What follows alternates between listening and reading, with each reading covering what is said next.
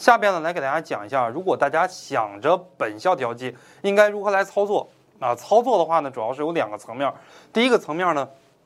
比方说你的本科是外国语学院的，你考的是教育学啊，你先联系一下你的辅导员，尽量的话呢别空手啊，哪怕带点月饼，哪怕什么正月十五啊，带一点粽子，带一点这种点心去啊，别空着。那么有的同学就说了啊，老师，那什么馅儿的月饼没吃过呀？什么馅儿的粽子没吃过呀？都吃过，就是没有吃过你送的这个味道的这个月饼啊，以及粽子，空着手去啊，就有点不太合适了。那么让你的这个辅导员啊，联系你将要调剂学院的这个辅导员，你的这个辅导员呢是 A 啊，你将要调剂院校的这个辅导员呢是 B 啊。比方说你在外国语学院读的这个本科啊，你想调剂到文学，那么这个呢就要联系调剂院校的这个辅导员，因为整个学校呀，咱们国家一般2本的院校辅导员的标配啊，辅导员只有80个左右。这个就是说呢，啊，辅导员之间他们都相互认识，你直接让你的辅导员去找那边学院的教授，人家不买你账啊，就觉得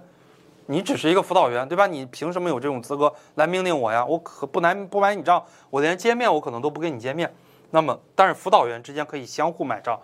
让这个 B 辅导员带着你去见 B 所在学院的研究生导师或者是院长啊，给你介绍一下，说这是我们学校的本科是这个教育学院的，或者本科是外国语学院的，来考我们的这个教育学院。今天考研考了湖南师大，哎，考了多少分，但是他没考上，哎，但是呢，这个同学还是非常的不错的，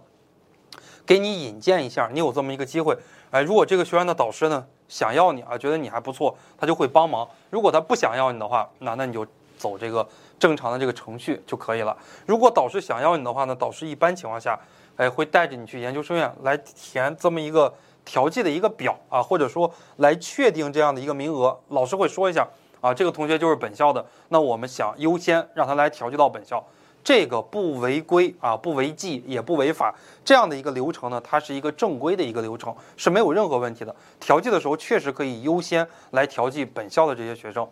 下边呢，来给大家讲一个啊，推荐的这个啊，这是2。第一点，你比方说你是 A，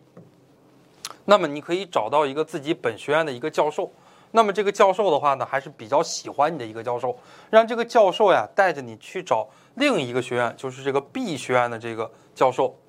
或者说呢，带你去找研究生院的人。这个样子权威性强啊，因为一个大学里边教授本来也没多少个教授，在一般的2本、1本里边，一个学院可能就2、3个、3、4个教授，这样的话呢，权威性非常的强，也不一定走太多的弯路啊，也不一定要花很多的钱，甚至于说可以完全不花钱啊。所以说这里边呢有一个为人处世之道，大家如果以后走入社会，我们也可以用到这样的一个为人处世之道，就是要巴结好中层领导。什么是中层领导呢？就是在学校里边院一级的这个领导。